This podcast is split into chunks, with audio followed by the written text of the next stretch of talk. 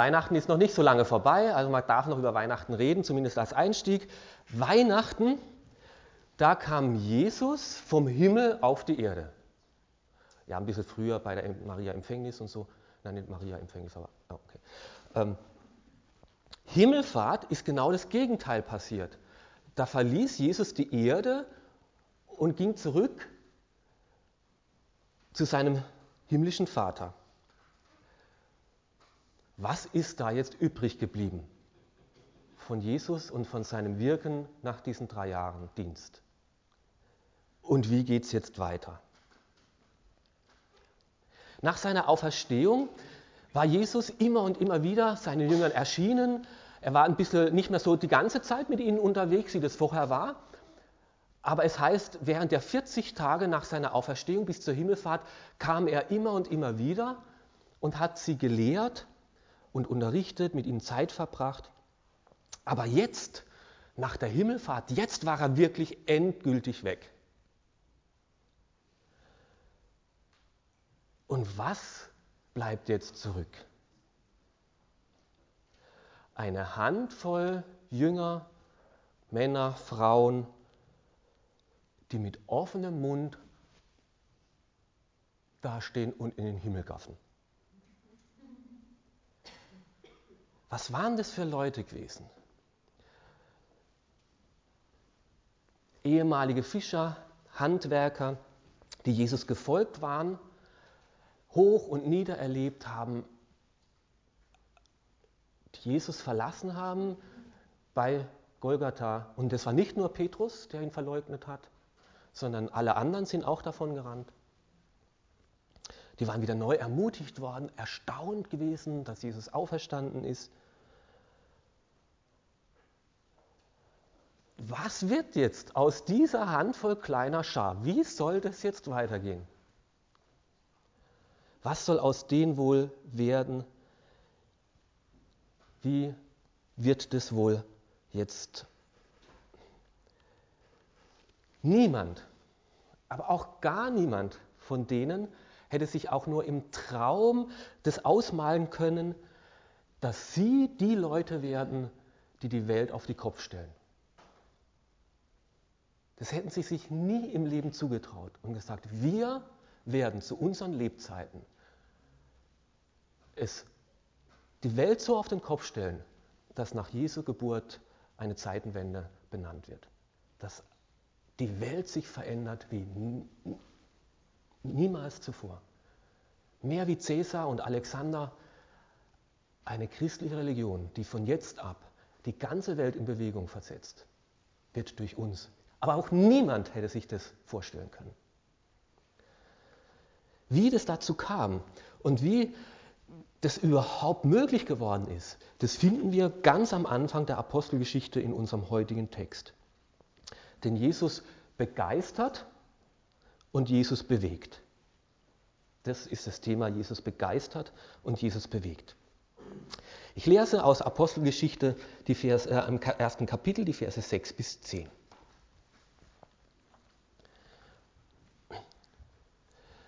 Diese Ankündigung von Jesus führte dazu, dass die Apostel, als sie ein weiteres Mal mit Jesus zusammen waren, ihm die Frage stellten, Herr, ist jetzt die Zeit gekommen, in der du das israelische Reich wiederherstellst? Jesus gab ihnen zur Antwort, es steht euch nicht zu, Zeitspanne und Zeitpunkt zu kennen, in der der Vater festgelegt hat und über die er alleine entscheidet.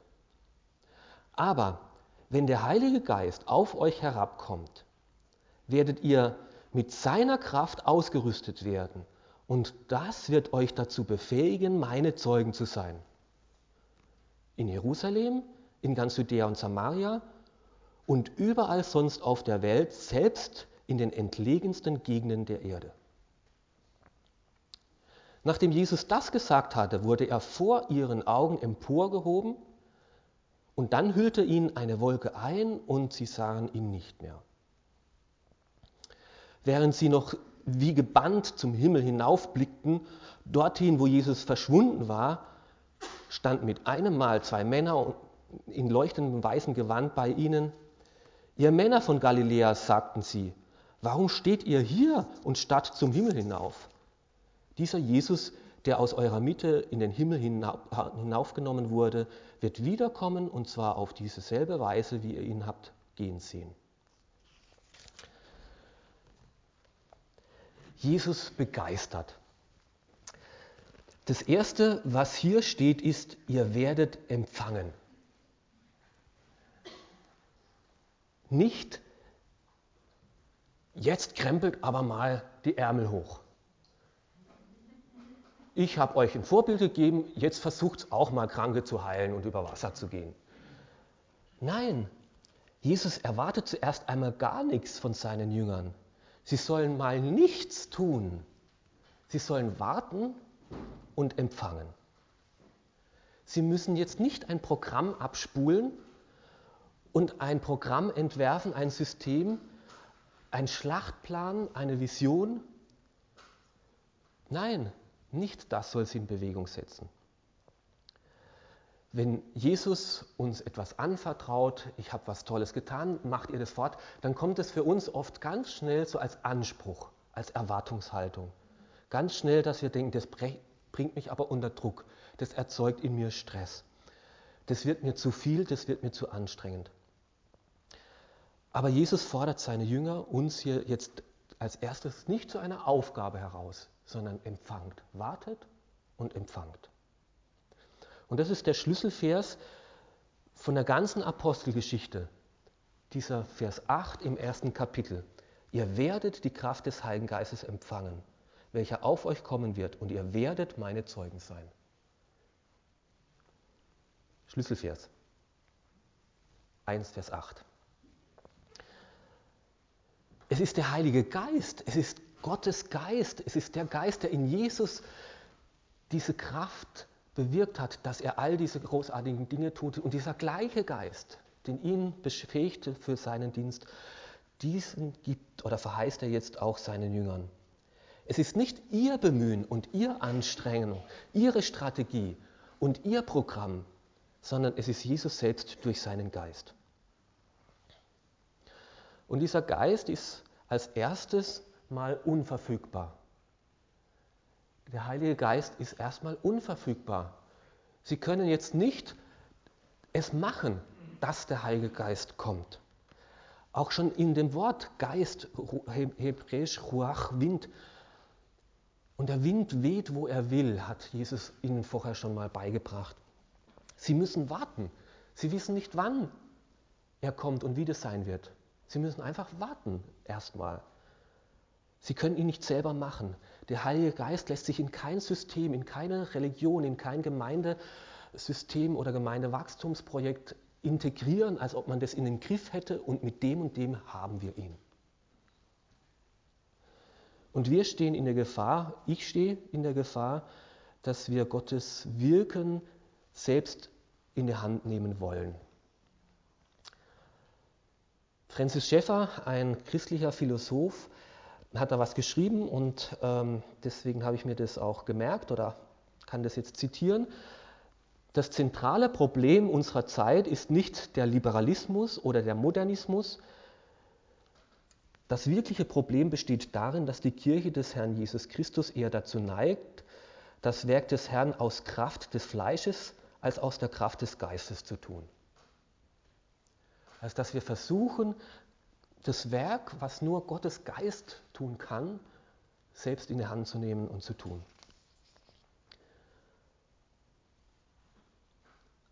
Ja, wie ist es jetzt? Müssen wir jetzt einfach hier rumsitzen und warten, bis irgendwas passiert? Wie war das denn damals? Petrus, als dann dieser Heilige Geist kam, wir werden das dann äh, bei der nächsten oder übernächsten Predigt auch noch betrachten. Da wurde dann Petrus gefragt von diesen Juden, wir wollen auch von diesem Jesus erfüllt sein. Wir wollen das auch, was ihr erlebt habt. Und dann lehrt Petrus, kehrt euch ab von euren Sünden und wendet euch Gott zu. Lasst euch taufen auf den Namen von Jesus Christus zur Vergebung eurer Sünden. Dann werdet ihr die Gabe des Heiligen Geistes empfangen. Jesus, Petrus sagt, wenn ihr umkehrt von eurem selbstbezogenen, Lebensstil, von eurem egoistischen Lebensstil, ich bin das Zentrum des, meines Universums, sondern euch hinkehrt zu Gott und sagt, nein, du bist der Herr über mein Leben. Und wenn ihr kapiert, dass das nicht einfach so möglich ist, sondern dass du Dreck am Stecken hast, dass du sündig bist und du Vergebung brauchst, und du dich mit allem, was du bist und hast, diesem Jesus zur Verfügung stellst, was sich durch eine Taufe zum Ausdruck bringt, dann bekommst du den Heiligen Geist. Das ist die Voraussetzung, dass wir begeistert werden, dass wir etwas erfahren in unserem Leben, was wir uns im Traum hätten nie vorstellen können. Und wie ist das dann, wenn dieser Geist in unser Leben kommt? Wie war das damals? Plötzlich ertönte vom Himmel ein Brausen wie das Rauschen eines mächtigen Sturmes und erfüllte das Haus, in dem sie zusammen waren. Dann erschien etwas, was aussah wie Feuerflammen, die sich auf jeden einzelnen von ihnen niederließ.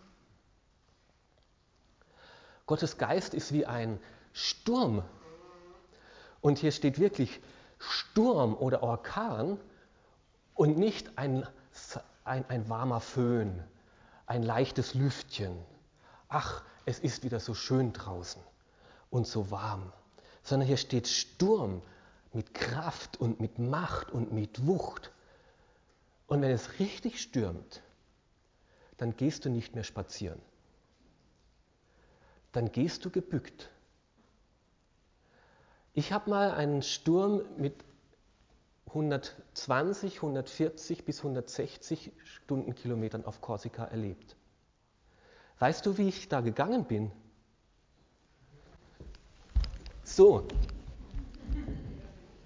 Tatsächlich, wirklich. Unmöglich, irgendwo noch hinzukommen. Ich habe mal einen Sturm in Klagenfurt erlebt. Wann war das?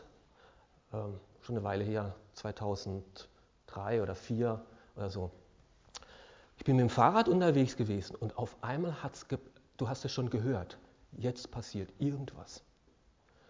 Und es hat gebraust und ich bin gerade noch in die Haustür reingeflüchtet und die großen Mülltonnen, also nicht die Plastikmülltonnen, sondern die großen Metallmülltonnen ist an mir vorbeigeflogen. Das Garagendach hat aufgerollt wie eine Sardinenbüchse und ist weggeflogen. Zehn Bäume in unserer Straße hat es einfach nur so umgehaut. Wenn der Heilige Geist kommt, dann bückst du dich vor Ehrfurcht, vor diesem mächtigen, unverfügbaren, übermächtigen Gott. Und bückst du dich und wirst demütig vor seiner Ehrfurcht. Und der Heilige Geist ist zweitens wird hier äh, beschrieben wie Feuer. Und hier ist auch nicht dieses warme Feuer im Ofen gemeint, an dem man sich so herzlich erwärmen kann sondern dieses Feuer, was alles verbrennt und wegbrennt, was nicht heilig ist, was alles nimmt, was unrein ist und wo einem Sünde bewusst wird und man es Sünde zu Jesus bringt, damit er es wegnehmen kann.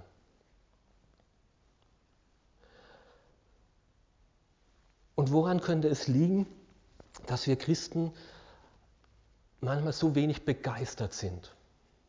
weil es eben nicht so einfach und so angenehm ist, wenn dieser Heilige Geist wirklich in unserem Leben wirkt. Weil es eben nicht dieser sanfte Luft und diese heimelige Flamme ist, sondern dieser Sturm und dieses verzehrende Feuer. Und die Frage nicht nur ist, habe ich den Heiligen Geist, sondern hat der Heilige Geist mich. Und wenn der sich mich erfüllt, dann werde ich demütig und gebeugt vor dieser Ehrfurcht Gottes und dann brennt er auch Dinge weg, die mir eigentlich angenehm waren. Und, aber dieser Heilige Geist, der so in das Leben der Jünger hineinkam, das war der Geist, der sie dann begeistert hat. Und ihr werdet die Kraft des Heiligen Geistes empfangen, der die Voraussetzung war, dass die Apostelgeschichte überhaupt passieren konnte dass die Apostelgeschichte dann so weiterging und dass wir am Ende sehen können, das Evangelium bis ist in das Zentrum der damaligen Macht, bis nach Rom gekommen. Es war nicht ihr Tun, sondern es war die Kraft des Heiligen Geistes durch sie.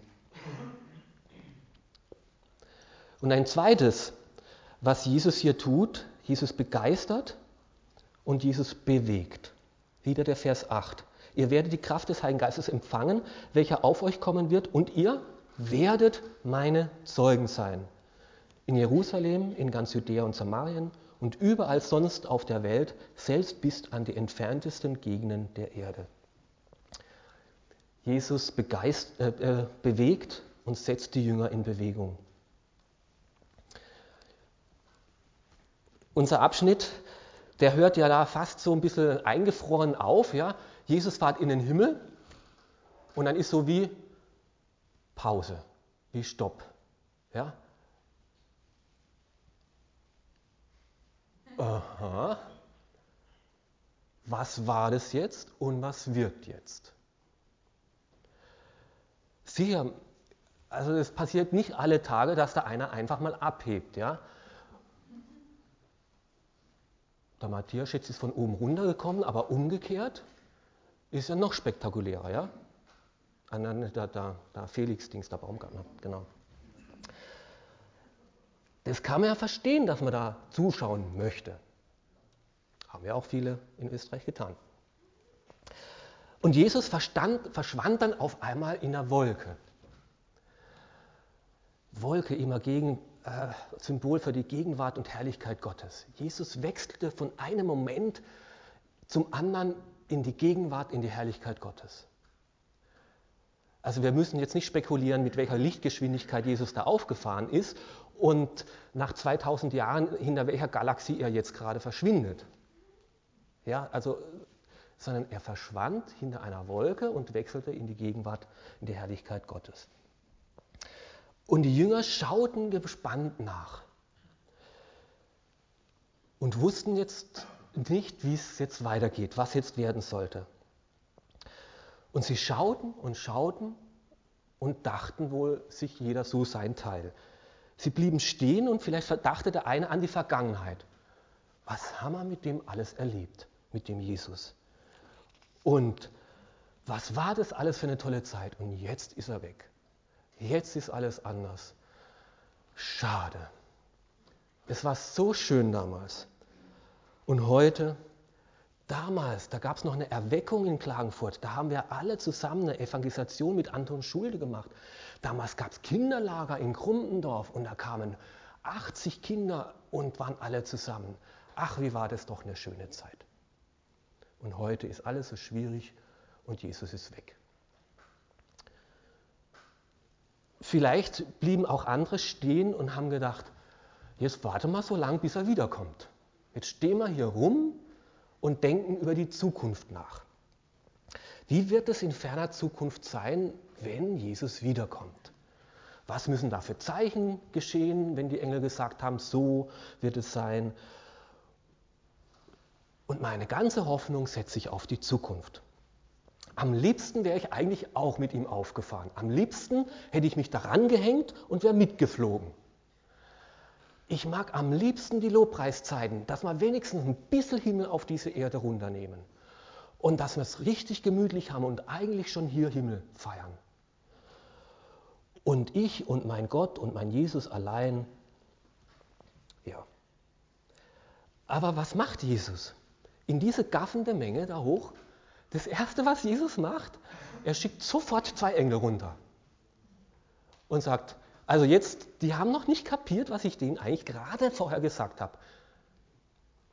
Und er schickt zwei Engel runter und lässt durch die ausrichten, während sie ihm noch in, gebannt zum Himmel hinaufblickten, dorthin, wo Jesus verschwunden war, standen auf einmal zwei Männer mit leuchtenden weißen Gewändern bei ihnen, ihr Männer von Galiläa warum steht ihr immer noch hier und starrt in den Himmel?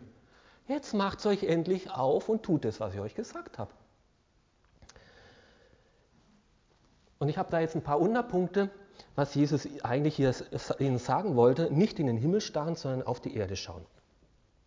Schaut nicht nach oben, nicht nach dem, was früher war, nicht auf das, was in der Zukunft mal sein wird, sondern schaut jetzt auf die Erde. Christen sind keine Sterngucker sondern Hingucker auf die Erde, auf das, was hier jetzt bei uns um unsere Umwelt passiert. Dass wir zu Menschen und ihre Not wahrnehmen und hinschauen. Steht nicht gebannt nur rum, sondern tut, was ich euch aufgesagt, äh, aufgetragen habe. Steht nicht gebannt auf einem Fleck, sondern setzt euch in Bewegung. Steht nicht herum, sondern geht nach Jerusalem. Und dort werdet ihr die Kraft des Heiligen Geistes empfangen. Und diese Kraft, die wird euch befähigen, meine Zeugen zu sein. Zuerst in Jerusalem, dann in Samaria und dann bis zum Ende der Welt.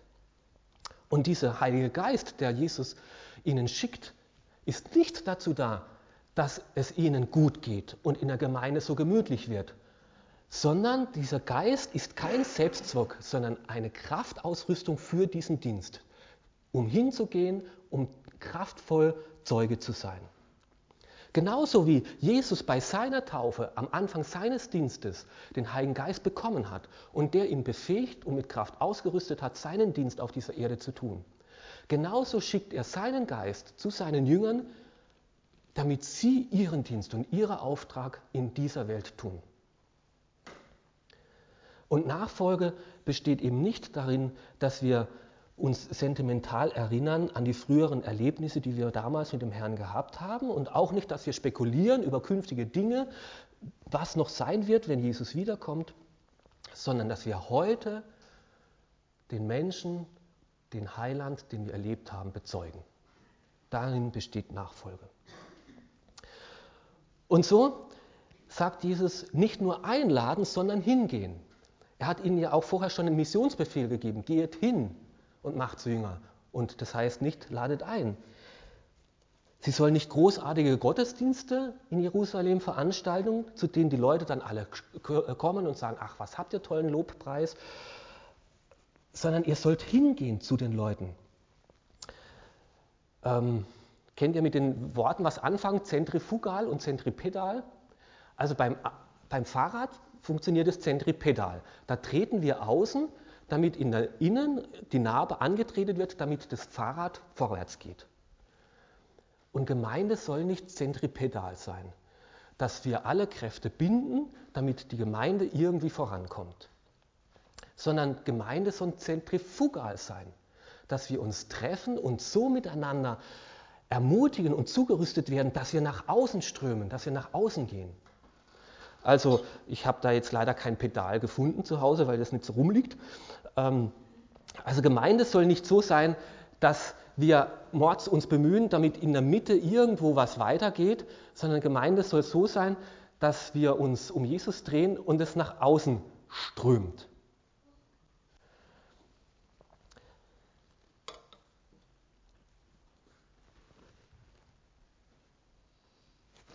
Und mich freut es von Herzen, dass wir an Weihnachten äh, über 450 Kalender verteilt haben.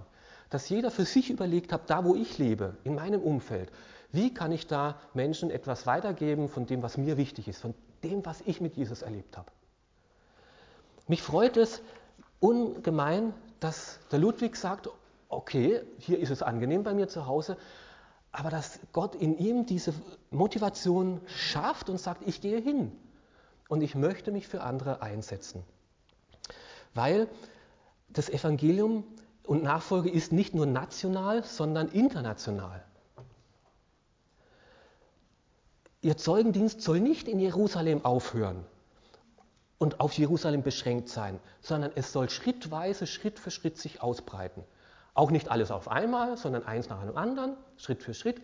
Als erstes Jerusalem, als nächstes Samaria und dann bis an die Enden der Welt.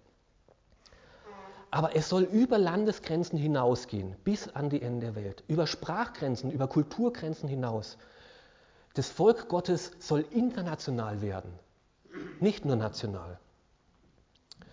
Also mit Deutschen, mit Engländern und Amerikanern haben wir in unserer Gemeinde schon ganz gute Erfahrungen gemacht. Wir sammeln jetzt gute Erfahrungen auch noch mit Ungarn und Polen. Ähm, so weit sind wir schon mal gekommen. Ja, sie kommen her. Aber wir sollen auch aussenden und es soll noch viel mehr werden.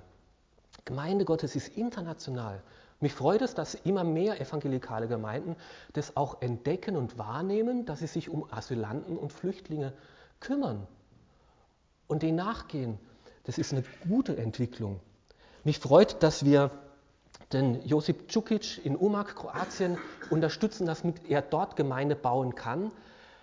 Noch mehr würde ich mich freuen, wenn wir mal da als Teams hingehen und ihm praktisch helfen bei einer Evangelisation oder einem Gottesdienst, mitgestalten und ihm dort unter die Arme greifen und fördern. Mich freut es eben, ich finde es super, wenn Ludwig da einen christlich-diakonischen Dienst in Rumänien macht. So soll es sein. Und was Jesus ihnen aufgetragen hat, dieser Auftrag ist nicht nur vorübergehend, sondern bis ich wiederkomme. Er sagt, es steht euch nicht zu, darüber viel nachzudenken, wann ich wiederkomme und wie es sein wird, wiederkomme. Das ist gar nicht Thema, sondern macht ihr das, worauf ich euch beauftragt habe, wofür ihr den Heiligen Geist habt, so lange, bis ich wiederkomme. Macht das, was ich euch gesagt und seid meine Zeugen. Und ihr sollt erzählen von meinem ersten Kommen, wie das war, was ihr mit mir erlebt habt. Und sollt den Leuten sagen, Jesus wird wiederkommen. Und deswegen musst du dich auch vor diesem Herrn beugen und musst ihn annehmen. Und er möchte, hat alles getan bei seinem ersten Kommen, dass du das kannst.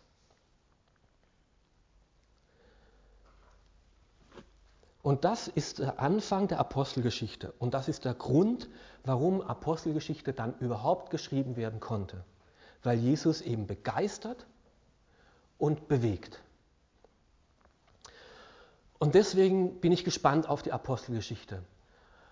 Ob das, was Lukas dem Theophilus geschrieben hat, ob das auch uns, die wir Jesus lieben, Gott lieben, auch uns neu begeistert und neu in Bewegung setzt. Die Jünger hätten es nicht von sich geglaubt, dass das mit ihnen möglich werden könnte.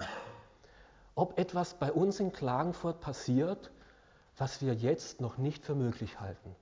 Und nicht, weil wir so gut sind und nicht, weil der Leitungskreis so ausgeklügelte Strategien hätte, sondern weil jeder Einzelne von sich neu begeistern lässt von diesem Heiligen Geist diesen Wind, diesen Sturm in sein Leben lässt und sich neu beugt auch vor diesem ehrwürdigen Gott, vor seiner Heiligkeit und Mächtigkeit. Und dieses Feuer brennen lässt, auch dann, wenn es was wegbrennt und Veränderung passiert in unserem Leben. Dass Gottes Geist wieder neu und mehr in unserem Herzen, in unserer Gemeinderaum gewinnt. Und dass auch wir als Gemeinde nicht wie ein Parabolspiegel uns ausrichten, ach kommt vom All irgendwas hierher, sondern dass wir uns auf die, unsere Umwelt, auf unsere Nachbarschaft, jeder in seiner Familie und Freundeskreis konzentrieren. Und Gott uns unsere Augen auf diese Not und auf diese Menschen jetzt um uns hinrichtet und uns in Bewegung setzt zu diesen Menschen hin. Nicht aus eigener Kraft, sondern aus der Kraft, die Gott mir zur Verfügung stellt. Und das auch, auch nicht, das Bild gehört nicht dazu. Und nicht, ähm, dass wir irgendwas erzählen von irgendeiner Theorie, sondern bezeugen, was wir selbst von Jesus erlebt haben. Und ich finde es spannend, weil einerseits müssen wir warten, bis Gott diese Kraft in uns schenkt, aber auf der anderen Seite sagt ja Jesus, bleibt nicht stehen, sondern macht euch auf, geht schon mal nach Jerusalem, bis der Heilige Geist dann kommen wird. Aber wir als Gemeinde sollen und wollen nicht der Ort sein, wo sich das christliche Leben konzentriert und weil ich am Sonntag in der Gemeinde war, war ich ein guter Christ. Es muss umgekehrt sein. Ich möchte ein guter Christ, ein guter Zeuge in meinem Umfeld sein. Und darum gehe ich in die Gemeinde und in den Hauskreis und in die Bibelstunde, um zugerüstet zu werden, um ermutigt zu bleiben, um in meinem Umfeld in der Kraft des Heiligen Geistes ein Zeuge für meinen Herrn zu sein. Amen.